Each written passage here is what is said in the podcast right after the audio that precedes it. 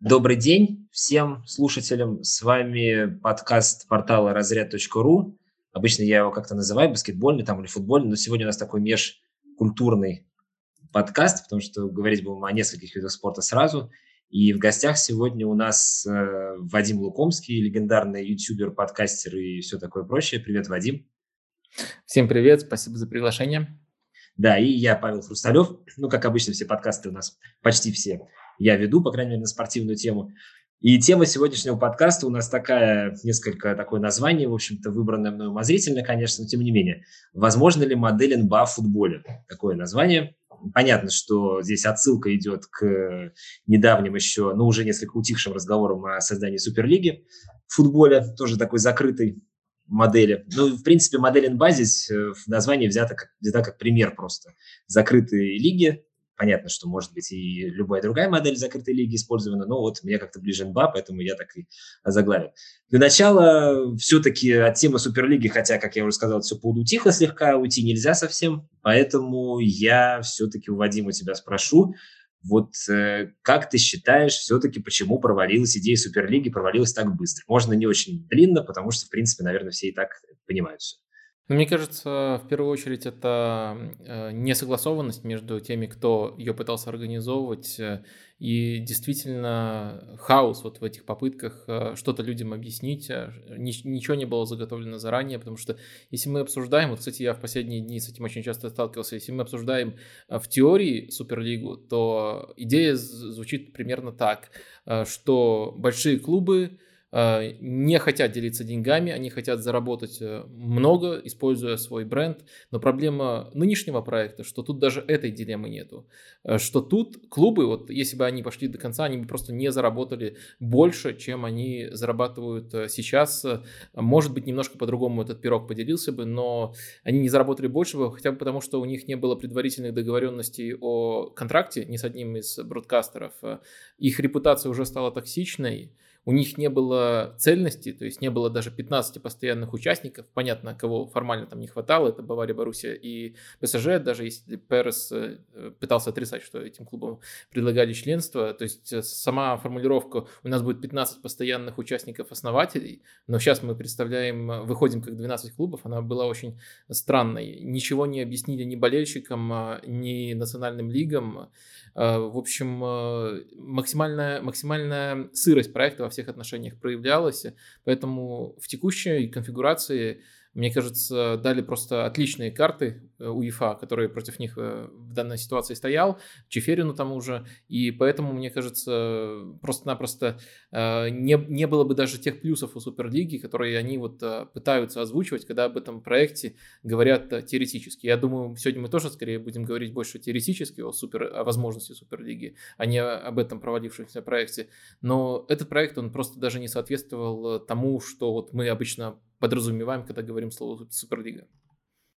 Слушай, да, я понял, а у меня вот такая мысль возникла не так давно. Я, честно говоря, ну, может быть, не все обсуждения по поводу провала Суперлиги слышал, конечно, но вот ваш подкаст с Порошиным я слушал, еще там несколько еще статей читал всякие разные, но вот как-то я, может быть, плохо слушал, может быть, этого и не было действительно, я не слышал такой версии, что почему, собственно, так торопились вот эти вот боссы большие, вот эту Суперлигу все организовать, может быть, э, не рассматриваешь такой вариант, что они торопились, потому что они считали, ну, это один из факторов, понятно, что они считали, что пока болельщиков нет на трибунах из-за коронавируса, пока футбол как бы в таком состоянии каком-то несколько покоя находится, в смысле отсутствия волнений на трибунах и так далее, как-то проще все это будет продавить, потому что, возможно, все-таки умом они понимали, что с болельщиками могут быть какие-то проблемы, ну, потому что они, очевидно, будут недовольны, как и случилось в итоге. Но когда их на трибунах нет, то, может быть, как-то это будет проще, и поэтому пока все окончательно не вакцинировались и всех не пустили на трибуны, они как-то пытались вот поэтому вот этот черновой вариант пропихнуть. Нет такой мысли у тебя?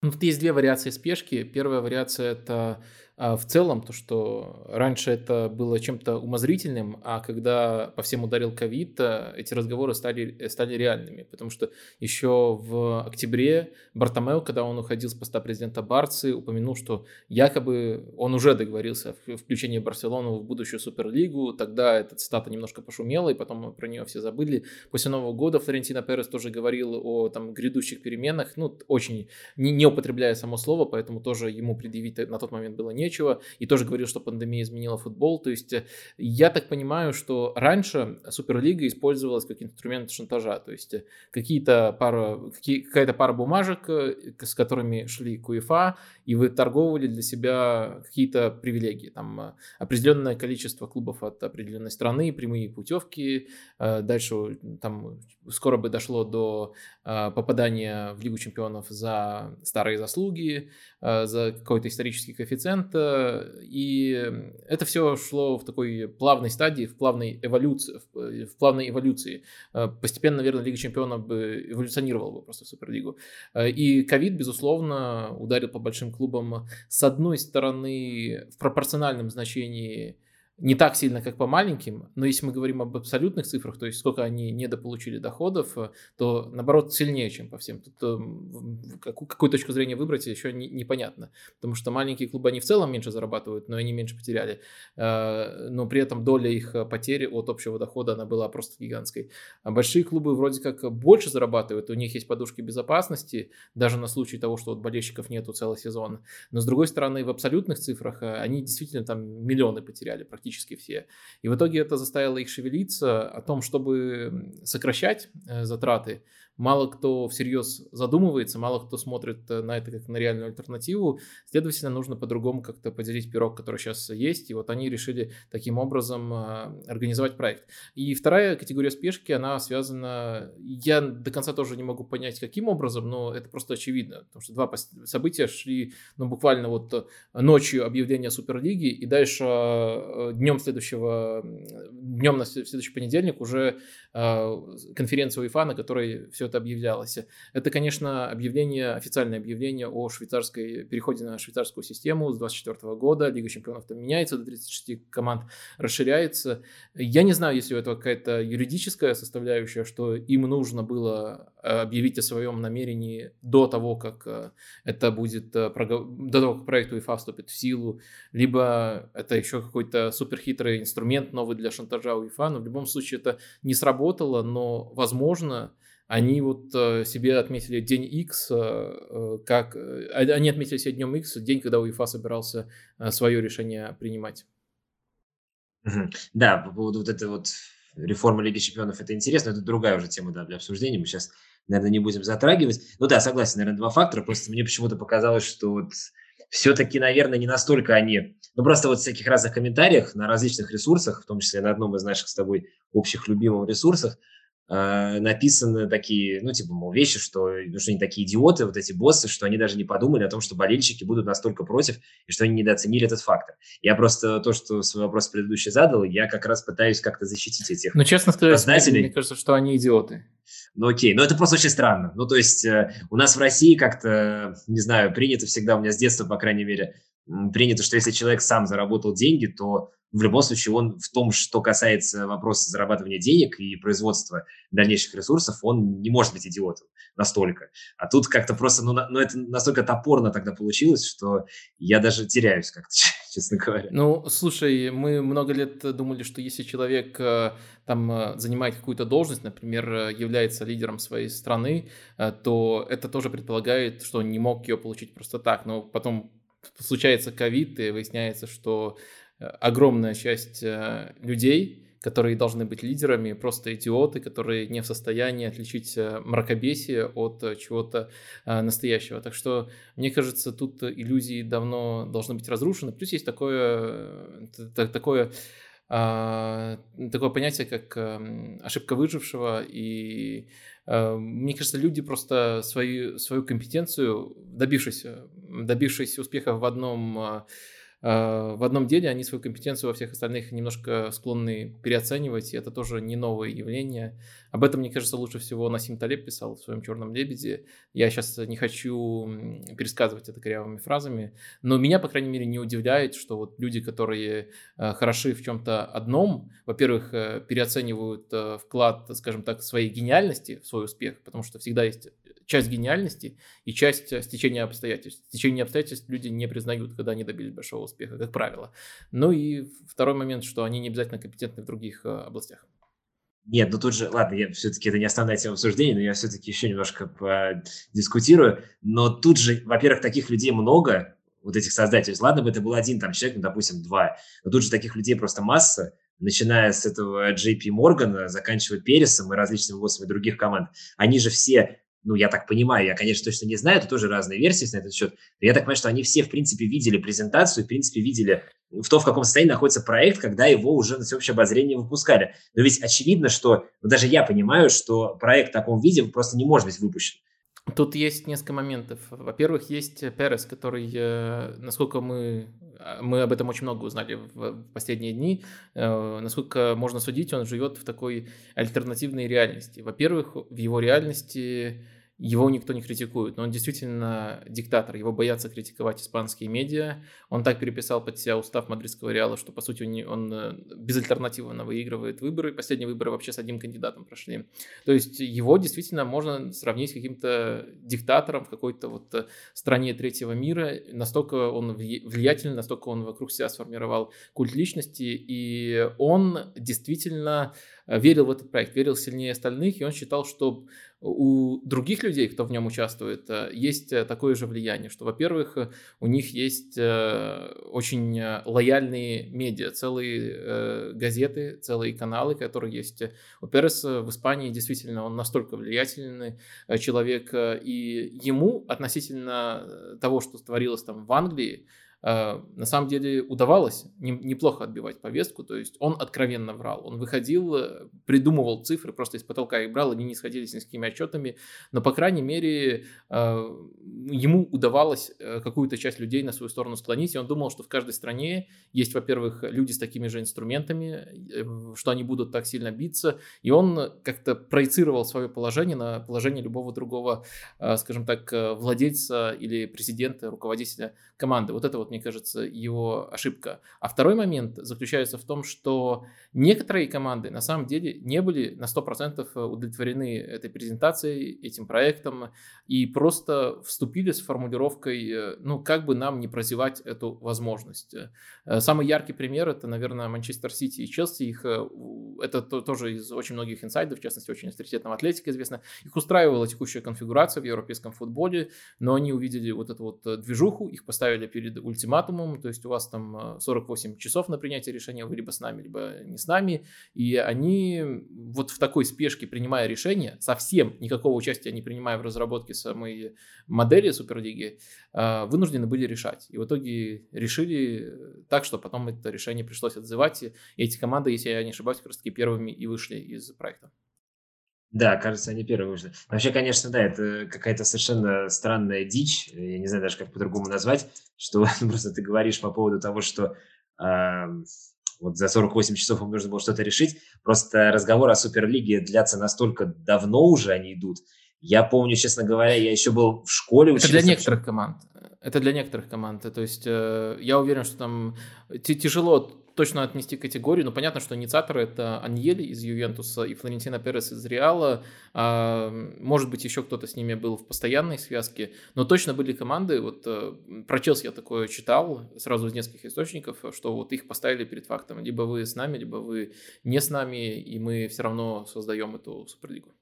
Хорошо, э, по поводу, надо, наверное, заканчивать уже скоро с, вот с нынешним вот этим вот. И на всякий случай, да, из, извини, что всегда встреваю, э, то, что мы читали в школе про Суперлигу, там, я думаю, даже неважно, какого вы возраста вы точно читали, потому что Берлускони чуть ли не с конца 80-х эту идею там предлагал, продвигал, как-то манипулировал э, ну, через нее. Это все-таки разные проекты, то есть даже тот вот был проект, где слив от от Football League, где тоже был проект Суперлиги, и все говорили, что вот-вот, они попались и теперь образуют Суперлигу. Там Бавария была на, на одной из ключевых ролей. То есть очевидно, что этот проект был не настоящий, либо проект, использовавшийся для шантажа. И, скорее всего, таких вот проектов, которые ну, были собраны на еще большей коленке, чем текущая Суперлига, и использовались только против УЕФА, было очень много. То есть мы читали вот про эти, про, про эти проекты. А вот текущий, который э, вроде как оказался самым серьезным, но все равно недостаточно серьезным,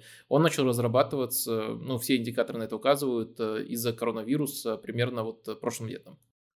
А, ну окей. Не, я просто помню всякие заголовки, там, когда Колосков, там, еще году 2000 что-то говорит, вот G14 скоро захватит мир, там, или ну что-то в этом роде. Что это такое, Лиги Чемпионов не будет, ничего не будет, будет одна G14, там будет 14 команд, которые будут что-то добавляться, они будут играть в Суперлиге. Я, мне было тогда 9 лет, я прям помню, вот, и я, я тогда боялся очень, что что-то случится. А сейчас я, кстати, не боюсь, вот ладно, ну еще тогда вопрос, э, как ты считаешь э, по поводу Суперлиги, надо опять-таки заканчивать это уже все-таки, как ты считаешь, вот все-таки мнение болельщиков и вот такая вот их реакция, это ключевой фактор? Э, то, что вот она провалилась. Это вот прям вот, вот нужно настолько учитывать? Или на самом деле, ну, не настолько уж их все и слушали, и болельщики уж как-нибудь адаптировались бы в любом случае ко всему? А, мне кажется, болельщики – это важное звено в цепочке. А, то есть важно, что была полная консолидация, что это были болельщики и журналисты, в Англии они из э, описанных стран наиболее независимые, они отреагировали тоже однозначно. И э, чуть ли не целые каналы готовы были отказываться от потенциальных трансляций Суперлиги. То есть э, важно вот это вот единство было, но действительно, если мы берем цепочку, то, наверное, первое звено это болельщики, но сами по себе они бы не оказали серьезного влияния. То есть у нас есть примеры того, как болельщики в абсолютно подавляющем большинстве недовольны владельцами своих команд, там, теми же Глейзерами, э, Кронки в Арсенале и так далее, и так далее, но они никак не могут повлиять на ситуацию, потому что вот э, на их недовольстве все и заканчивается, а этим людям откровенно пофигу. И вот э, перетерпеть такое через позицию пофигу они, мне кажется, могли бы, но цепочка захватила дальше, вот сначала медиа, потом захватила политиков, там, и мне кажется, вот сейчас, ознакомившись ознакомившись э, со всей информацией, которая э, была уже после объявления о том, что клубы английские выходят, а именно они цепочку Суперлиги, по сути, развалили, без них она перестала иметь какой-либо смысл. Э, я думаю, самое важное было это то, что Борис Джонсон пообещал обрушить на них законодательную бомбу, по-моему, он так э, сформулировал. А, и это действительно их э, отпугнуло, это им показало, что в Англии прямо политики, правительство готовы биться за престиж АПЛ до самого конца, и поэтому, мне кажется, поэтому, мне кажется, все начало рушиться, и английские клубы решили выйти из проекта. Но тут важно, что этот момент тоже был не продуман, то есть это было легкое политическое решение ты, э, по сути, делаешь популярное решение, на одной чаше весов у тебя там э, рейтинг и все хорошее, на другой чаше ничего, то есть ничего не, не, не было предложено э, взамен. Я говорю не о каких-то там взятках или чем-то подобном, а просто о том, что объяснить преимущество этого проекта. Может быть, они есть, может быть, они, если их нет, тогда это в любом случае легкое политическое решение, но в любом случае какое-то лоббирование, в том числе политическое, нужно нужно было, особенно в Англии. И этого тоже совсем не было. Окей, понял тебя. Ладно, давай распрощаемся уже с этой Суперлигой, тем более она сама с нами попрощалась очень быстро, быстрее, честно говоря, чем, мне кажется, все ожидали. Но все-таки вопрос из двух частей следующий. Ты в целом, вот в каком-то идеальном варианте, хотел бы, чтобы такая Суперлига была? И если ответ «да», то, ну, если можно максимально как-то так сжато и коротко описать этот идеальный вариант для тебя каком виде должна была быть эта Суперлига тогда? А, я э, не хотел бы, э, я бы принял бы ее в, определенном виде, можно сказать, даже охотно принял бы, если бы это был, была иерархия дивизионов, то есть европейские дивизионы футбольные, где очень много команд, где все свободно между собой конкурируют, где понятное дело, на первых порах топовые клубы находятся вот в этой самой верхней суперлиге, а дальше там хоть 50 дивизионов э, ниже, где ты можешь за счет грамотного управления э, продвигаться по этой иерархии. Вот такой проект, хотя он кажется еще более трудным в организации, чем обычная Суперлига, где просто будет э, закрытый турнир и, приглаш...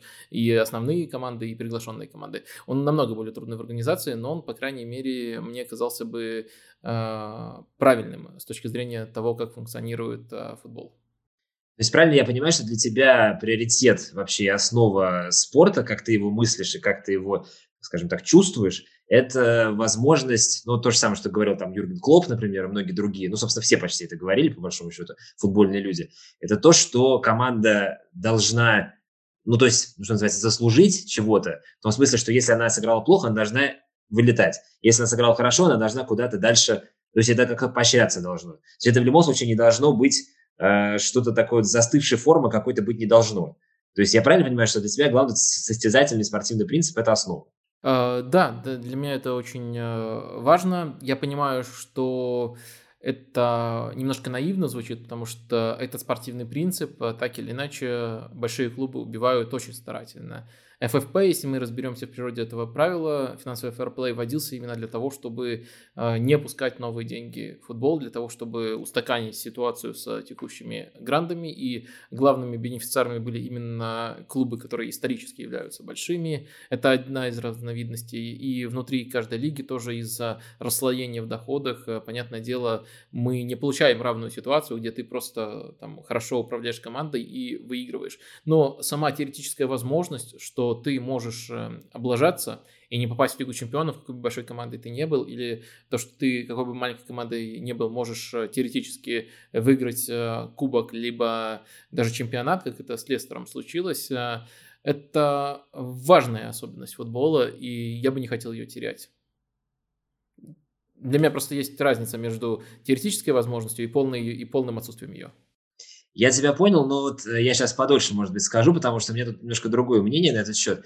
Мне вот э, на самом деле кажется нынешняя модель вообще европейского футбола, вот именно что теоретически она вроде бы как состязательная и спортивная, но вот вообще, честно говоря, во многом теоретически. Да, Лестер это пример, но вот, ну, как бы, честно говоря, какие еще примеры я так сразу не вспомню. Ну, я, понятно, за чемпионатом Англии слежу в основном, ну, точнее, преимущественно из футбола. Но вот в Испании, например, я не знаю, что там, Валенсия в 2004 выиграл, но она тогда, по-моему, и так состоялась. А, Атлетику.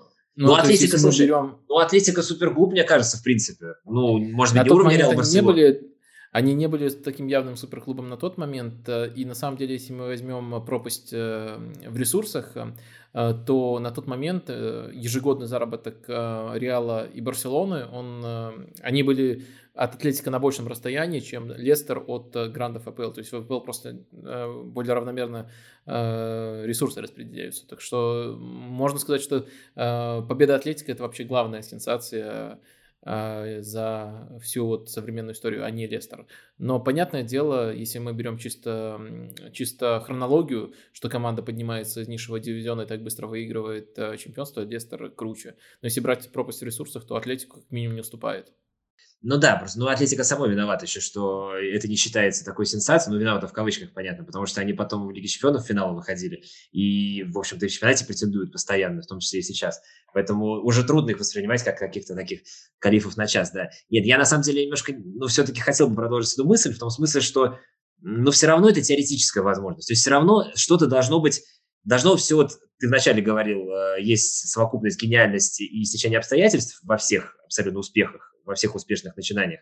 Но вот здесь течение обстоятельств должно быть больше, мне кажется, даже. То есть, ну, это должно быть что-то такое, что, вот, например, Реал Барселона, я, честно говоря, плохо помню тот сезон испанский, когда Атлетика выиграла, ну, я так предполагаю, что Реал Барселона выступили плохо, потому что мне кажется, что, если я правильно понимаю испанскую вообще вот эту всю иерархию, а я вроде бы все-таки слежу более-менее, то если Реал и Барселона в порядке, то они чемпионат не отдадут. Ну, то есть, ну, это просто нереально сделать. Ну, как, как я это понимаю, по крайней мере. Но, может быть, я, конечно, ошибаюсь, но мне кажется, что все-таки возможность вот эта вот, она теоретическая.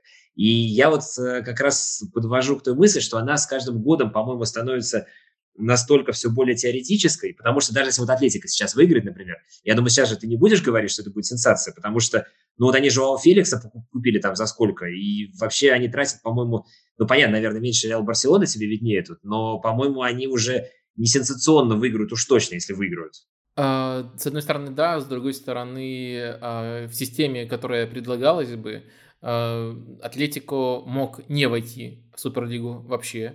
Сейчас они в нее входят, но они за счет своей работы в последние сезоны, они просто стали таким клубом. То есть не обязательно это должна быть вспышка одного сезона. Вот, например, сейчас таким клубом постепенно за счет правильной работы становится Лейпциг. То есть если они не не сменят траекторию своего развития, то в ближайшие годы они будут не хуже Дортмунда и, может быть, конкурентами Баварии. Сейчас, конечно, вот именно после последних событий, когда Нагельсмана Бавария приманила, об этом тяжело говорить, но в целом то, как развивается клуб, э, показывает, что вот при правильном подходе ты можешь постепенно просто эту позицию занять. Не обязательно просто взять там свой титул, как, э, например, там Монако, Атлетико или э, Лестер, и потом э, все, на этом точка.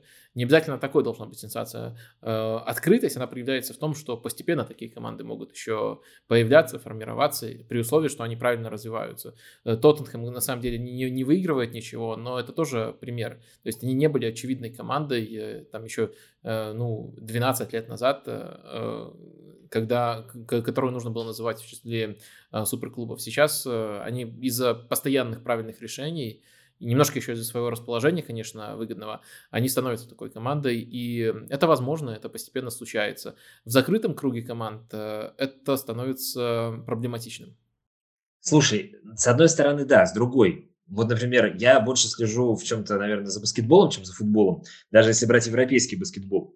И я так понимаю, что Перес, так как, ну, ты, ты говоришь, в общем-то, это так и есть, он был одним из основоположников, если не главным идеологом, в общем-то, вот этой вот Суперлиги. Но Перес, как и э, общем, другие люди, как Реал, Барселона, например, Бавария, у них есть, у Зенита, кстати говоря, тоже, у них есть э, модель такая управления клубом, при которой при футбольном клубе существуют еще клубы из различных других видов спорта. И, соответственно, ну, в том числе баскетбольный. Это, наверное, главный актив после футбольного. У Реала и Барселоны, допустим. И Перес несколько раз же упоминал э, про баскетбольную Евролигу, что вот, мол, баскетбольная же есть, чего вас не устраивает, мол, она баскетбол спасла. на самом деле, спасла на баскетбол или нет, это отдельная тема, не факт, что спасла, но суть просто в том, что там как раз ну, практически не бывает такого, чтобы в Евролиге при всех ее недостатках не играли сильнейшие клубы мира. Это тоже закрытая лига, в принципе. В принципе, она закрытая, но она каждый год, честно говоря, там очень странные правила, я их всех не помню даже сам сейчас, каждый год там меняются правила допуска новых команд. То есть, в принципе, если появляется какая-то команда новая, сильная, есть же там еще, помимо Евролиги, такой турнир, как Еврокубок, на рангом ниже, ну, типа Лиги Европы в футболе, mm-hmm. ну, трудно сравнивать. И победители Еврокубка и финалист, например, они выходят в Евролигу на следующий сезон. То есть, э, в общем-то, возможности всегда есть. я так понимаю, что... Подожди, а потенциале... а что там э, с возможностью облажаться? То есть, э, ты большая команда, но лажаешь в управлении Не, не, никак, разом. никак. Там, там лицензия на, на много Видишь, лет удается. Вот этот момент немножко смущает. Слушай, ну, я не знаю, ну как тебе сказать, ну вот смотри, а мне, например, как раз он не смущает. Вот, допустим, Реал в какой-то сезон был плох. Ну, вот так случилось. Так вышло, что там с тренером не угадали. Еще, ну, вот когда Лапитеги был, э, понятно, Лапитеги тренер неплохой в Севилье, мне, например, он нравится, хотя я не очень сильно слежу. Но в Реале у него как-то ну, не получилось. Реал был не очень хорош в том сезоне, на мой взгляд. Ну, может, я ошибаюсь. Ну, собственно, в нулевых годах он был регулярно не очень хорош. А, и, ну и что теперь их э, исключать и ждать потом, когда они будут хороши? Ведь понятно же, что они через год, ну через два, в любом случае на свой прежний уровень вот этот великий выйдут. Но это Реал просто, который всегда на него выходит. Это Реал просто собирательное название. Такие команды типа Реал, там, Барселона, не знаю, Манчестер Юнайтед, они выходят на этот уровень все равно, так или иначе. И как бы, ну зачем тогда их исключать сразу же? То есть мне кажется, что как раз у таких клубов у них должно быть, должна быть какая-то право, ну, право на ошибку должно быть в любом случае у них оно, у них оно намного, скажем так, более значимое это право на ошибку, чем у любого другого клуба, потому что у них больше ресурсов. То есть в каждом конкретном трансфере они имеют право ошибиться с большей вероятностью, чем, э, точнее, с э, меньшими рисками, э, чем ошибется тот же Лейпциг. У них и так есть все эти перестраховки. Просто сейчас, вместо того, чтобы эти перестраховки вот были, скажем так, ну, хоть немножко конкурентными, чтобы это была конкуренция, где у многих команд есть, где у больших команд есть преимущество, но это все по-прежнему конкуренция. Они хотят конкуренцию убить, вот сделать этот э, картель, сговор и э, просто в любом случае там оставаться. То есть, э, да, безусловно, из- из-за того, что вот уже есть эта безопасность, подушка безопасности там у того же Реала, хотя Реал, кстати, никогда при всех своих проблемах не опускался ниже уровня Лиги Чемпионов. У них по количеству подряд участий сейчас сейчас рекорд из всех команд, то есть другие даже пролетали иногда, вот Реал никогда не пролетал, но в любом случае у них это, они вернутся в норму за счет этой подушки безопасности. Это и сейчас работает, так что мне просто не нравится идея того, что это будет эм, работать ну, в любом случае, то есть, что даже теоретической возможности не остается на то, что, на то, что такой сценарий случится. Ну вот смотри, ладно, я на самом деле за, за Суперлигу в целом. То есть мне эта концепция нравится. Почему? Объясню. Мы с тобой уже об этом немножко говорили до подкаста, собственно, но я озвучу это сейчас более, может быть, подробно. Вот э, опять-таки приведу пример. Просто про НБА я пока не буду говорить, это в конце я запланировал. Вот Евролига просто более близкий пример, потому что мне так кажется, и на это некоторые вещи намекают, что Перес в принципе, мыслит именно категориями вот созданной Евролиги в баскетболе, чтобы сделать примерно что-то такое в футболе. Мне так кажется, потому что он к этой Евролиге тоже отношение имеет определенно. Э, поэтому у меня есть такие подозрения. Поэтому я про это несколько чуть больше скажу, может быть, чем нужно. Вот в Евролиге, например, там вот что происходит. Я не смотрю вообще практически национальные чемпионаты баскетбола, ну, никто их не смотрит, на самом деле, толком, потому что есть НБА, есть Евролига, ну, можно смотреть Лигу ВТБ. Я ее смотрю, на самом деле, нашу российскую, но это так, извращение несколько небольшое. Но это даже больше извращение, на самом деле, чем смотреть, пожалуй, чемпионат России по футболу в чем-то. Ну, хотя не знаю, трудно сравнивать. В общем, вот Евролига как происходит? Там на самом деле нет слабых команд практически. Но в этом сезоне так вышло, что вот э, Химки баскетбольные подмосковные были очень плохи, хотя перед сезоном у них был чуть ли не самый большой бюджет, чуть ли не самый сильный состав там в истории Евролиги. Просто так вышло, что бац и у подмосковной области, там, или кто экспонсирует, кончились деньги практически на Химки, и, и все, и все разбежались. Но это случилось посередине сезона, это невозможно было предугадать. А так в Евролиге нет практически слабых команд, и каждый э, день, там круговая система, 18 команд, и каждый день, в принципе, ну, два, два дня в неделю игровых, или три иногда бывает. И постоянно ты видишь команды, которые сильно соревнуются сильными. Ну, мне просто, вот честно говоря, хочется видеть что-то подобное в футболе, потому что в футболе я такого, ну, я такого не вижу просто. Максимально приближенное к этому для меня чемпионат Англии, ну, может быть, ты скажешь, чемпионат Испании не слабее, но для меня чемпионат Англии, потому что я к нему привык больше. Но в Лиге Чемпионов так, это возможности мне не дает. Потому что в Лиге Чемпионов постоянно бывают какие-то проходные матчи, и там вот эта система, которая, ну, она устарела, понятно, поэтому, собственно, изменения в нее вносятся, то, о чем ты говорил.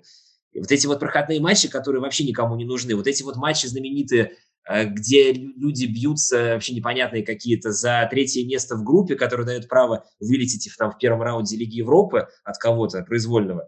Ну, то есть мне вот э, Лига Чемпионов сама не дает, э, групповой ее этап не дает вот того, что мне дает Евролига баскетбольная, скажем так. Потому что в баскетбольной Евролиге ну... я знаю, что я получу гарантированно хорошие матчи постоянно. Просто вот они будут всегда. И это не приедается. Вот этот вот аргумент о том, что это приедается, это, это не приедается вообще. Я смотрел все матчи, например, баскетбольной э, Барселоны, баскетбольного вот Реала, собственно, все матчи смотрел Эфес Пилсона, и мне это не надоело. Это было 17 матчей, в смысле, 34 матча регулярного сезона ну ничего, честно говоря, нормально. Поэтому этот аргумент мне тоже непонятен. Почему, собственно, ты не хочешь смотреть, просто ты любишь смотреть футбол, почему ты не хочешь смотреть качественный футбол просто постоянно? Ну, во-первых, э, все-таки я согласен, что такие матчи не приедаются, но вот этот вот э, аргумент э, о том, что сейчас там, ну, по-моему, это Перес и говорил, что до четвертьфинала в Лиге Чемпионов нечего смотреть, он немножко странный, потому что если просто исходить из графика, что я болельщик, которому нужно вечером посмотреть футбол, и я хочу, чтобы это был качественный матч Лиги Чемпионов с группового этапа, вот я, я просто писал каждую неделю про какой-то из матчей, каждый, каждый игровой день про какой-то из матчей, и мне всегда было о чем писать, потому что всегда была вывеска. То есть в одной группе есть ПСЖ Манчестер Юнайтед, но это как в Суперлиге, то есть в один день такой матч. А в другой день там тоже всегда что-то находилось, Бавария, Атлетико. И я сейчас просто по памяти вспоминаю, что в этом, кто там в одних группах пересекался, а, Барселона, Ювентус. И всегда вот в каждый день был матч, который, э, ну, по уровню просто Суперлига. Просто есть еще много других матчей. Ну, то есть если ты просто смотришь как потребитель, то ты действительно каждый день можешь смотреть даже в нынешней Лиге Чемпионов чемпионов, э, э, топовый матч, э, начиная с группового этапа, и этот аргумент мне тоже непонятен. Еще больше сделать таких матчей, ну да, в этом есть плюсы, но все-таки это должно быть организовано на принципиально другом уровне, должен быть получен ответ на то, как сделать это, не разрушить инфраструктуру, которая сейчас есть в футболе.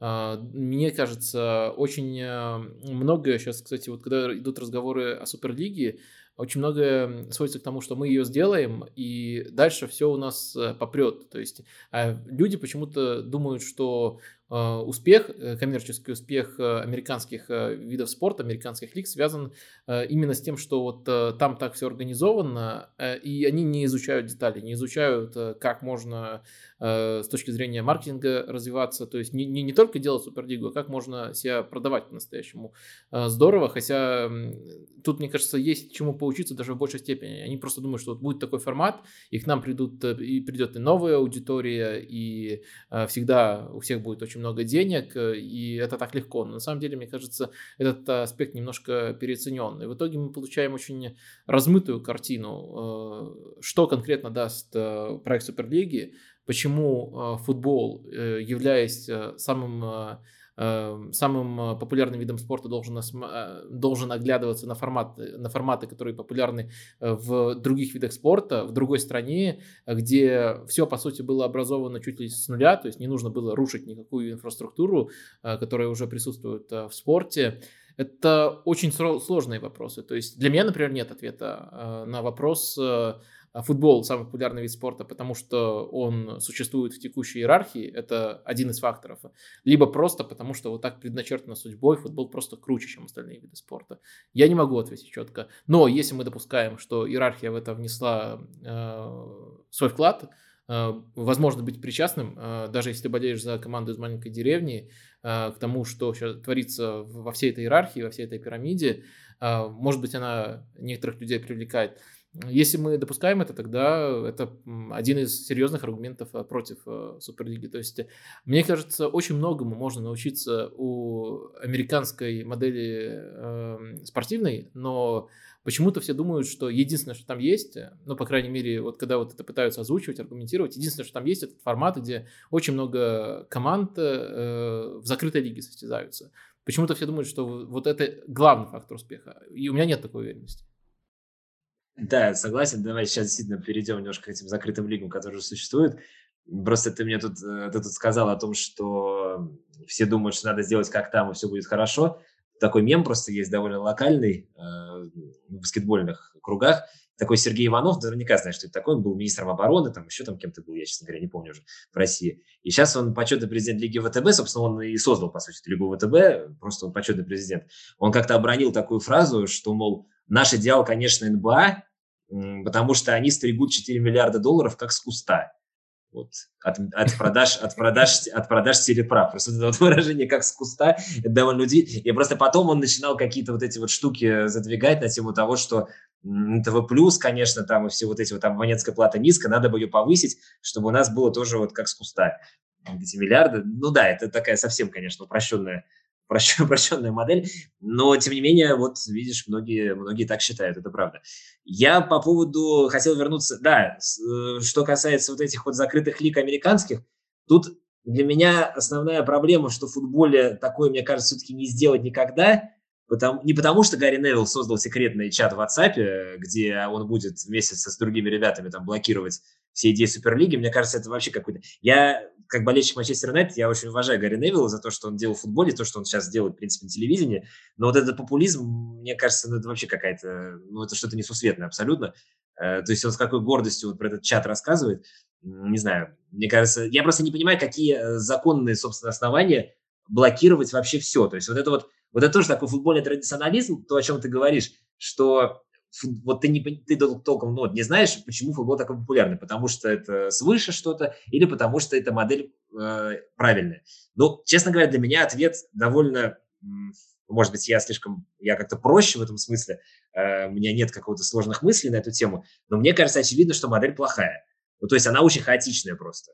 Она, то есть э, если взять вот НБА, например, все-таки я к ней перешел, прошло сколько, почти час, но я к ней все-таки перешел. Если взять НБА, то там э, настолько все структурировано, настолько все понятно для болельщика, то есть э, вот невозможно начать, начать смотреть НБА и не смотреть ее целиком на самом деле, потому что ты знаешь о лиге вообще все. Ты знаешь, кто сколько получает. Ты даже знаешь не только, кто сколько получает, а кто сколько может получить в каждый конкретный год, чтобы влезть под потолок зарплаты определенной команды. Ты знаешь абсолютно всю статистику, потому что это одна лига, опять-таки, это одна лига, и статистика вся абсолютно четко ведется в совершенно раздел, конкретных разделах, конкретных сайтах, она максимально полная, и ему туда может зайти любой болельщик абсолютно, и все это знают, где это найти.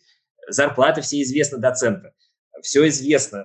Известно, э, и именно поэтому в НБА, например, таким, такой популярностью пользуется обсуждение э, деятельности генеральных менеджеров. Вот ты много знаешь в футболе обсуждений вот таких вот реально по делу, не просто там ха-ха-ха, Перес опять там хочет купить МБП, возьмет, наверное, кредит там э, в Совкомбанке, как пенсионер. Ну, не такие обсуждения, а на тему того, что действительно вот разбирается по полочкам прям вот решение генерального менеджера, и в конце года там сделается рейтинг, и вот рейтинги на различных сайтах про посвященные деятельности генеральным менеджерам, там от 1 до 30, они пользуются не меньшей популярностью, чем рейтинги, собственно, лучших игроков мира. Потому что это всем интересно. То есть Э, настолько структурированной лиги, ну, понятно, не только НБА, НХЛ, вероятно, тоже, просто я за ней не слежу, там, MLB, НФЛ, но вот за НБА слежу, и мне бы хотелось, чтобы... Я абсолютно уверен, что футбол будет лучше, если он будет настолько же структурированный. Но, к сожалению, мне кажется, это невозможно, потому что футбол, вероятно, слишком хаотичен. То есть, э, и мне кажется, что рано или поздно это его, ну, может быть, может быть, это его не то что погубит, но откинет как-то вот с первого абсолютного места, может быть, на первое не столь абсолютное место, по крайней мере, точно, а может быть, он будет делить первое место с какими-то другими видами спорта, потому что вот эта хаотичность, она век вот это вот всеобщего вот этого поглощения информации, когда люди просто хотят всю информацию поглощать и знать абсолютно все обо всем, а, ну, может быть, вот это как-то повлияет на популярность футбола, на мой взгляд. Я не знаю. Но я бы хотел, чтобы в футболе было примерно что-то подобное НБА, потому что, я долго говорю, но я еще все-таки скажу несколько слов, потому что мне кажется, что в НБА гораздо больше соблюдается спортивный принцип, несмотря на то, что оттуда нельзя вылететь, и несмотря на то, что туда нельзя влететь, ну, за исключением там совершенно редких случаев, э, но это, ну, ну, в общем-то, понятно, что сначала лига была из 8 команд, потом она расширялась, расширялась, сейчас 30, но это, это бывает крайне редко, это бывает совершенно другим причинам, но точно не спортивным, точно не спортивным.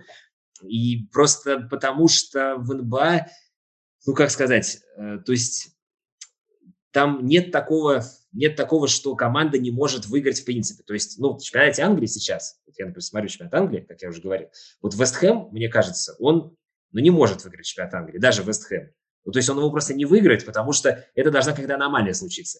То есть аномалия случиться может, это понятно. Но закладываться на аномалию нельзя все-таки. Это, это странно.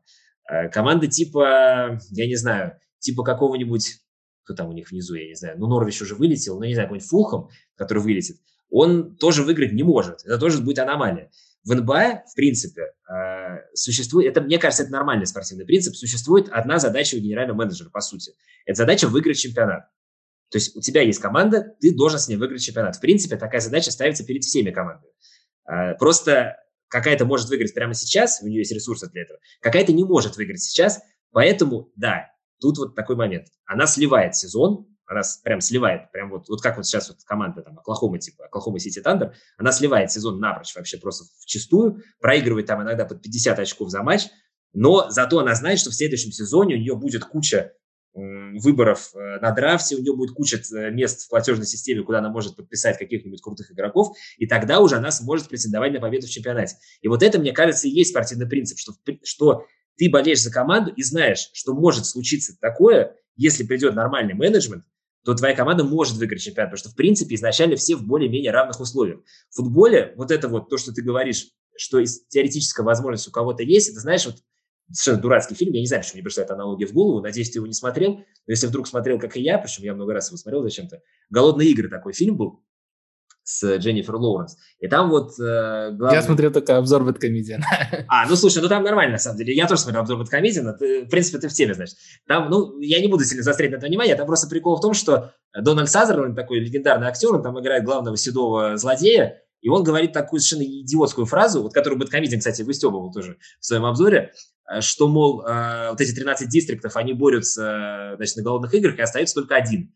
И, и он говорит, значит, этот злодей, а почему я так сделал? Его, правда, никто не спрашивал, а он все равно отвечает. Почему я так сделал? А потому что если бы я просто всех вешал там или казнил бы, то это типа бы означало отсутствие надежды. А так у каждого, значит, дистрикта есть надежда, что именно их вот этот вот кандидат, он выживет. И вот мне кажется, что это вот это какой-то полный бред. Бэткомизм, правда, очень классно постебался на эту тему. И это действительно полная чушь. Ну, фильмы, книга – это вообще, конечно, мусор. Но вот в футболе что-то вот в этом роде. То есть, ну, есть какая-то надежда у кого-то. Ну, то есть, я не знаю, болельщик... Вот я, когда был в Ливерпуле, например, два года назад, э, там такие ходили гордые болельщики Эвертона и орали на... Ну, там просто я, стол... я как раз шел, и там столкнулись две... Ну, не группировки фанатские, но просто люди шли в шарфах Эвертона, другие в шарфах Ливерпуля. И фанаты Ливерпуля почему-то были более такие. Это был конец 2018 года, то есть Клоп уже пришел, там все было хорошо у Ливерпуля, а у Эвертона не очень. Но болельщики Эвертона были очень гордые, очень уверенные в себе. Они, мол, как кричали на Ливерпуль, типа, да вы вообще там кто? А мы великий ливерпульский клуб, а мы вас еще там продадим и купим, и ну, там еще раз продадим, но дороже. Как, какие основания? Ну, у Эвертона нет никаких, то есть, ну, ну за счет чего они могут что-то выиграть? Или, ладно, я уже очень долго говорю, можешь э, что-то тоже сказать на эту тему. Считаешь ли ты, вот ладно, вопрос, считаешь ли ты, что э, то, что происходит в НБА, то, как я тебе это максимально сумбурно, конечно, описал, это спортивный принцип? Или ты считаешь, что если нет вылета и влета, спортивного принципа быть не может?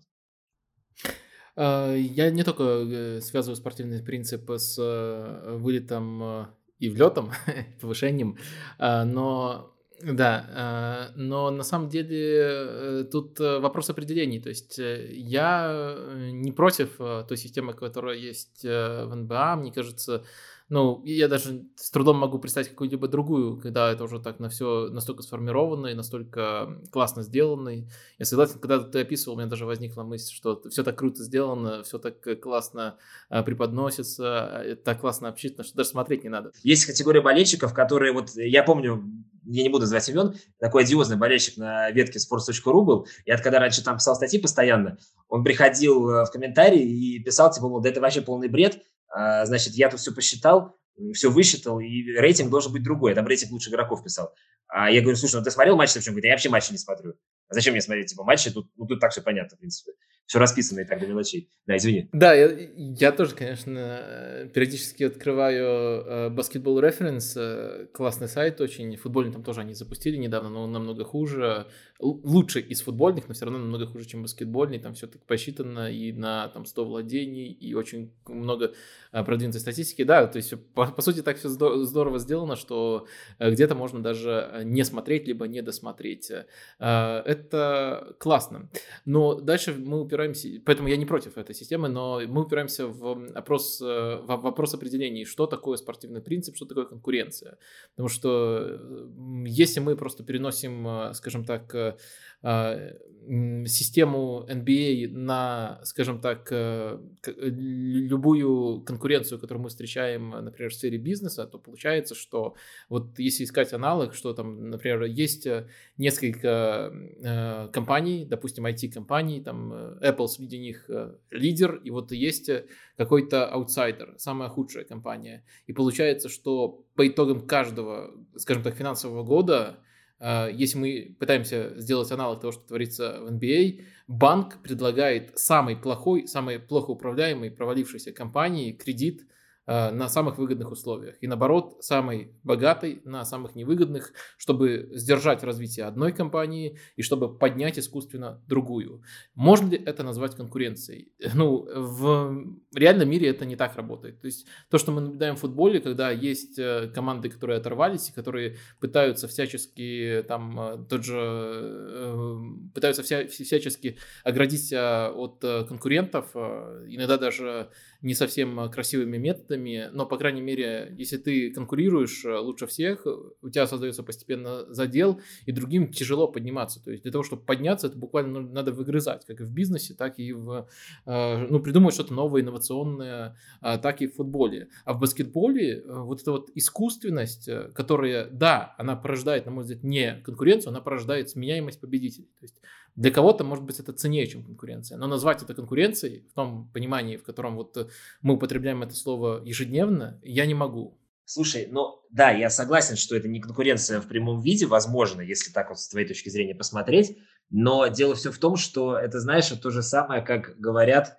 когда, мол, ну вот игрок переходит, я не знаю, там, ну вот как Фигу переходил из Барселоны в Реал, и э, в таких случаях в комментариях очень часто там в статьях некоторых приводят пример, а что вот если бы вас с вашего завода позвали бы на другой завод там в 10 тысяч больше зарплату, а вы знаете, что у руководителя этого завода, там, я не знаю, дочь изменила там э, сыну руководителя того завода, поэтому у них там вражда, как вы можете переходить. Но это разные просто вещи абсолютно. И мне кажется, что здесь тоже, потому что в спорт он как бы все-таки, ну, для болельщиков в первую очередь, на мой взгляд. То есть спорт должен отвечать принципам зрелищности. То есть тебе да, нужно, э, должно быть интересно это смотреть. А, поэтому здесь прямая аналогия, вот это, на мой взгляд, с бизнесом не работает, ну, мне так кажется. Бизнесом, да, за да, которым вот никто это... не наблюдает. Вот это вот, эм, а, по-моему, э, самая точная мысль, как разграничить. Э, то, что именно по этой причине я немножко пренебрежительно, когда вот у нас был подкаст Капучинка Иначе, назвал американские лиги спорта-шоу. То есть э, кто-то на это обиделся, но на самом деле для меня это просто такое самое меткое определение. То есть тут шоу, тут зрелищность для болельщиков, и тут, безусловно, атлеты мирового уровня, лучшие в своем деле. То есть есть элемент и спорта, и шоу. Но это все комбинируется за счет вот этой э, системы, которую ты описал.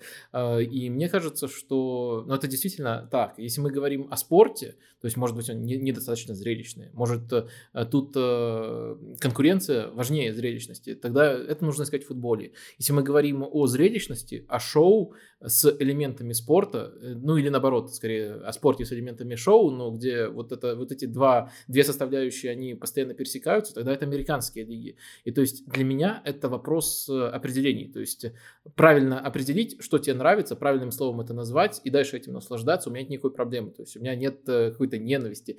У меня нет просто времени на американские лиги, но э, не, нет, нет э, ненависти, наоборот, скорее больше восхищения тем, как там все устроено. Но э, если мы вот э, говорим о том, что э, есть и право на другой путь, где больше, скажем так, конкуренции в том определении, в которое я ее описал, то мне кажется здорово, что остается футбольная система, у нее вот есть э, такие преимущества. Нет, ну да, я тебя понял, просто Просто спорта, просто когда всегда, всегда, когда говорят действительно шоу, у болельщиков, э, ну, людей, следящих за НБА и за НХЛ, такой триггер небольшой срабатывает, что, мол, а, опять, опять эти какие-то там поклонники европейских э, этих непонятных хаотичных лиг называют наш, наше любимое, в общем-то, спорт-шоу хотя никаким шоу не является. Я согласен, что это, ну, это действительно спорта-шоу в чем-то. Я но поясню, когда... я не хочу никого обидеть. Не, я, не, я просто я, хочу меня, это, меня, это совершенно, меня это совершенно не обидел. Я просто тоже как раз и говорю, что, как правило, у людей срабатывает это всегда, но мне тоже не кажется, что это чем-то чем страшным совершенно. Просто шоу здесь очень, ну, здесь его очень мало, и мне кажется, что э, его здесь не так много, но оно действительно вот есть в том смысле, что есть какое-то такое, ну, не потакание, а что ли, вот показывают болельщику, что вот, мол, вот, пожалуйста, вот любую команду бери, и, в принципе, она может выиграть, ну, прям не, не теоретически, а прям однозначно может выиграть. Вот я, например, болею за команду Феникс, она 10 лет подряд не выходила в плей-офф до этого года. Ну, то есть там совсем все плохо было. И вообще за 53 года своей истории ни разу не, кстати, ни разу не выиграла чемпионат, да, за 53 года. Два раза была в финале. Но в этом году, вот сейчас она идет на первом месте в регулярном сезоне. Ну, сейчас, правда, на втором, но только что шла на первом. А, и есть шанс там на что-то там вот в этом сезоне. Потому что изменилось руководство. То есть, опять-таки, ты говоришь о том, что это шоу. Но здесь никому, понимаешь, вот э, в том-то и дело, что никому не дают вот, мол, ты давно не выигрывал, давай-ка выиграешь сейчас ты. Это все равно не работает. Если руководство бы у Феникса не сменилось, то, ну, не выше руководство, владелец там тоже остался, руководство бы не сменилось, то они бы еще 10 лет бы в не выходили бы легко. Несмотря на то, что они каждый год выбирают на драфте там в первой пятерке, но они этих игроков просто не развивают. То есть игроки просто, они приходят в плохую систему, но в футболе то же самое. Игрок, хороший игрок приходит в плохую систему, и чего он там делает? Футбол – командный вид спорта, как и баскетбол. Он там не может ничего один сделать. Тем более он молодой совсем, там 19-20 лет. Поэтому все равно нужно грамотное руководство. И шоу здесь все равно меньше. Но мне кажется, что... Вот как ты считаешь такой фактор? Мне кажется, в футболе это невозможно, просто закрытой лигой. Я зря об этом мечтаю. Просто по той причине, что все равно она должна быть очень большой тогда. Прям очень большой. Потому что футбол... Э, футбол играют везде. Ну, то есть, действительно, сказал, это самый популярный вид спорта, это абсолютно так. Футбол играет вообще везде, во всех странах, во всех странах э, по всему миру. И, соответственно, очень высокого уровня игроков очень много. Их прям очень много. Баскетбол играет гораздо менее в большом количестве стран. В основном это вообще все крутые баскетболисты, как правило, это США, конечно. То есть, как правило, США теперь Канада, ну и некоторые еще европейские страны, там иногда Аргентина, Бразилия, но это все так. В основном, конечно, это Америка. И поэтому э, тут возможно закрытая лига, потому что игроков такого уровня, в принципе, их не очень много, по большому счету. Это можно закрыть, и можно сказать, что вот мы, бля, лучших игроков мира. В футболе, мне кажется, просто невозможно закрыть, потому что все равно какие-то крутые игроки, они останутся, ну, они останутся просто, потому что невозможно набрать команды, даже взять атакующих игроков, ну, считается, что самые лучшие игроки, самые зрелищные, они атакующие, это, конечно, спорное мнение, но тем не менее. Если взять только атакующих игроков, нельзя же создать команду только из атакующих игроков. То есть их все равно будет, где-то они должны все равно тусоваться в других местах, не в Суперлиге. Ты считаешь этот фактор, он, э, просто мне он кажется один из основных. Мне кажется, один из основных, что футбол просто очень много хороших игроков. Их нельзя закрыть в одну лигу. Просто не получится сделать, потому что их очень много. Как тебе кажется? А, Часть я согласен. Если говорить вот изначально там примере с Фениксом, то э, мне кажется, все-таки разница как раз таки в том, что э, всегда, вот, э, безусловно, нельзя просто там за счет э, слитых сезонов выигрывать э, следующие, просто, просто их сливая и потом надеясь на лучшее. Но всегда остается эта надежда. То есть, по-моему, как раз-таки этот, этим примером, что все сменилось и достаточно быстро наладилось, на, наоборот, ты как бы подтверждаешь, что Э, плохое управление, оно не губит команды так сильно, как оно губило бы в футболе. То есть нет этой конкуренции. Но мне кажется, мы этот вопрос уже более-менее раскрыли. Что касается а, возможности э, вообще Суперлиги в футболе, мне кажется, я, для тебя это, наверное, хорошая новость будет, мне кажется, она неизбежна.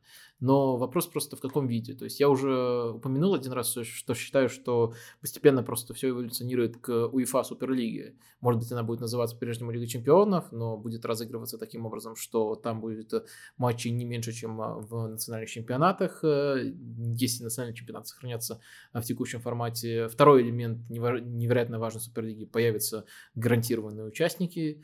А, просто это наверняка будет просто эволюцией, изменением форматов, которые болельщики принимают намного более охотно. Хотя, если мы присмотримся, вот начиная, наверное, даже с 90-х, э, каждая следующая реформа Лиги Чемпионов Э, даже в 90-х появилась Лига Чемпионов, и каждая следующая реформа турниров УЕФА, можно даже так сказать, это уступки большим клубам. То есть э, разница в том, что вот сейчас они решили не ждать следующих уступков, а попытаться отделиться. Эта затея провалилась, но на вот эти уступки мелкие болельщики не реагируют э, как на посягательство на их культуру. И в любом случае эти мелкие уступки, они тоже ведут к тому, что вот появляется турнир, который будет э, эм, во всех отношениях э, суперлигой, но он будет немножко иначе называться. Или даже, может, называться постепенно будет так же, но просто немножко иначе организованный, все-таки под крышей УЕФА. Эм, вот мне кажется, так постепенно все станет. И, кстати, может быть, вот этот вот fail э, с попыткой суперклубов э, отделиться, э, он замедлит процесс. Может быть, сейчас УЕФА будет больше власти для того, чтобы отстаивать маленькие клубы. Эта идея будет более популярной из-за того шума, который поднялся. Может быть, этот процесс теперь немножко отдалился. Но в целом мне кажется, эта эволюция, она была очень очевидной в последние десятилетия. То есть все-таки все-таки будет, да? А как же, а как да. тогда, а как, ну то есть нет, подожди, ну не может же такого быть, чтобы национальные чемпионаты, они прекратили свое существование в нынешнем виде. Эти команды, по-твоему, они будут играть все-таки в национальные чемпионаты в каком-то виде или, или не будут? Потому что в Евролиге, например, с которой я все-таки, не, все-таки неистово сравниваю возможную Суперлигу, баскетбольная Евролига, там э, команды, играющие в ней, они играют в национальных чемпионатах. Причем, ну, как бы в полном составе играют, это престижно, то есть там никаких вопросов нет на эту тему. Э, я думаю, постепенно количество матчей будет э, стремиться к равному, то есть, э, которые топ-клубы должны провести в чемпионатах и в Лиге, чемпион, ну, в Лиге чемпионов, Суперлиге, как там будет называться, и у них будут гарантированные места. Это будет означать, что у них есть определенное право сливать свой национальный чемпионат, уделять ему меньше меньше внимания, и, следовательно, может быть, там не все места будут, э, не вся лига будет закрытой, и через это будут другие команды попадать постепенно а, в Суперлигу на следующий сезон, э, там на, годик э, заглядывать. Плюс еще, конечно, скажется большое количество матчей, и, наверное, еще более глубокими станут составы, то есть эм, если в начале нулевых абсолютно нормальный был состав из 17 человек на весь сезон, Э, то сейчас это уже 25, э, иногда даже 30 человек на сезон нужно. Мне кажется, эта цифра еще может возрасти до 40, причем это будут э, футболисты хорошего уровня. То есть футболисты, которые сейчас тоже в хороших средниках играют европейских у больших клубов вот будут настолько глубокие составы, и будут э, те, кто больше играет в чемпионате, те, кто больше играет э, в Суперлиге. Я не знаю, возможно ли модель, где в чемпионате один тренер, в Суперлиге другой тренер, но и этого не исключаю. Но мне кажется, вот постепенно все к этому эволюционирует. Просто количество матчей э, это не такой триггер для футбольных болельщиков, хотя об этом тоже, на это все тоже жалуются, и это очевидный способ для там УЕФА или суперклубов больше зарабатывать, то есть будут невероятным образом издеваться над э, футболистами, то есть уже они играют э, больше, чем э, должны, исходя из своих физических возможностей, будут играть еще больше, частично это компенсируется глубиной составов и гарантированными местами, но я думаю, что постепенно к этому все-таки тоже будет идти. Кстати, хочу тебе сказать, э, что в баскетболе никакая команда, которая имеет лицензию на участие в Евролиге, она никогда не сливает свой чемпионат, так прям, то есть, как правило, как раз она его и выигрывает. Ну, понятно, можно брать пример ЦСКА в единой лиге ВТБ, который выигрывает всегда единую лигу ВТБ, просто сколько проводит, 12 лет, по-моему, они 12 раз подряд чемпионы. То есть, э, ну, потому что у них бюджет самый большой, у этих команд, потому что они формируются под Евролигу, соответственно, поэтому у них самый большой бюджет закладывается, игроки туда хотят ехать, потому что, опять-таки, они играют в Евролиге. И поэтому тут э, цепочка приводит к тому, что они и в своем чемпионате э, выигрывают. То есть, э, ну, проблем с этим не возникает. Престиж не падает чемпионата все равно в этом смысле. Я хочу... Ну, это пока не так в баскетболе, может, в футболе будет иначе. Я вообще, честно говоря, не очень представляю, ты говоришь, такое количество матчей. Ну, действительно, вот в Англии 38 игр. Сколько проводит вот Лига чемпионов? Там 6 плюс раз, два, три, четыре, шесть, да, шесть, семь, тринадцать матчей можно максимум, правильно я посчитал, провести Лиги Чемпионов, э, чтобы выиграть э, трофей, получается. То есть это 51 матч, ну, кубки там, допустим, все за скобки выносят, особенно если это Ливерпуля касается. Но 51 матч, а в Суперлиге, получается, гораздо больше сильно они сыграют. Да, конечно, не знаю, как они это сделают. А, последний, может быть, вопрос, чтобы уже как-то закончить. Ну, в Лиге Чемпионов э, в новом формате будут у всех э, команд 10 гарантированных матчей. То есть только групповой этап с, этим, э, с, с этой разбивкой на две большие группы, это уже 10 матчей для каждой команды. Те, кто эти промежуточные места займут, еще будут играть, и потом еще в плей-офф будут играть команды. То есть я не помню точно, но там сейчас уже под 20 э, матчей будут некоторые команды теоретически способны сыграть только в Лиге Чемпионов, и 10 это гарантия, а не 6, как э, сейчас. То есть уже сейчас, несмотря на то, что Э, это решение принимается в самый там трудный год, ковидный год, э, когда команды даже очень э, серьезные, такие как Челси, Реал, очень сильно пострадали, не Челси, это Ливерпуль в первую очередь, Ливерпуль, Реал очень сильно пострадали от травм, то есть всем пофигу, все, пофигу на жалобы там влиятельного Юргена Клопа, Зиндина Зидана, кто может быть вообще авторитетней среди тренеров. Ну, все хотят зарабатывать деньги, и количество матчей это то, что с относительно нейтральным фоном может обеспечить Э, вот такой результат. Как-то будут э, обходиться, там уже у нас же были президенты, когда э, Клоп выставлял на Кубок Лиги английский там против Астон Виллы, да, совсем молодежный состав, потому что нужно было играть там очень скоро, по-моему, в клубном чемпионате мира. То есть можно возмущаться сколько угодно, но Э, мне кажется, как-то придется обходиться, и клубы тут особо спрашивать, э, точнее, клубы будут спрашивать, но те, кто принимает решения, и те, кто выходит э, это решение исполнять на поле, это разные люди, и тут тяжелее будет поднять настолько единую волну, которая поднялась против Суперлиги, потому что там было четко понятно, кто в брать, кого нужно мочить. А тут это все слишком постепенно и вроде как не так значимо, и вроде как не так сильно отличается. Там, ну, вероятность того, что ты эти там 20 матчей сыграешь, сейчас Лига Чемпионов, она очень маленькая, тебе нужно доходить до конца и при этом занять промежуточные места. А так вроде даже и не, не сильно поменялось. Но постепенно вот, вот это вот не сильно поменялось, оно будет э, раздуваться, раздуваться. Мне кажется, что-то похожее на Суперлигу мы получим. Да, слушай, ну я перед последним вопросом. Ну, Зидан сам виноват, на самом деле. У него там какой-то момент полсостава из-за травм выбыло, а он э, в Лиге чемпионов и Аталанту прошел, и э, в чемпионате на, претендует на чемпионство. То есть ему скажут, ну, блин, мужик, ну чего, ну и так нормально, ну, ну будет еще больше матчей, ну, может, не травмируется. То есть если бы он выбыл с этими травмами, все бы поняли, что вот проблема. Он как-то справляется. Вот Клоп постарался и Клоп молодец, Клоп, Клоп все правильно сделал, Клоп сделал все правильно. А, кстати, да, Реал же Ливерпуль, как, да, да, да, я вспоминал, кого они выбили как раз, да. Насчет Аталанта в памяти есть, а Ливерпуля нет. Ладно, хорошо, э, тогда давай заканчивать. Э, собственно, все обсудили. Спасибо большое за участие. Спасибо, мне было тоже очень интересно. Да, с вами был э, подкаст портала «Разряд». Я Павел Хрусталев и Вадим Лукомский.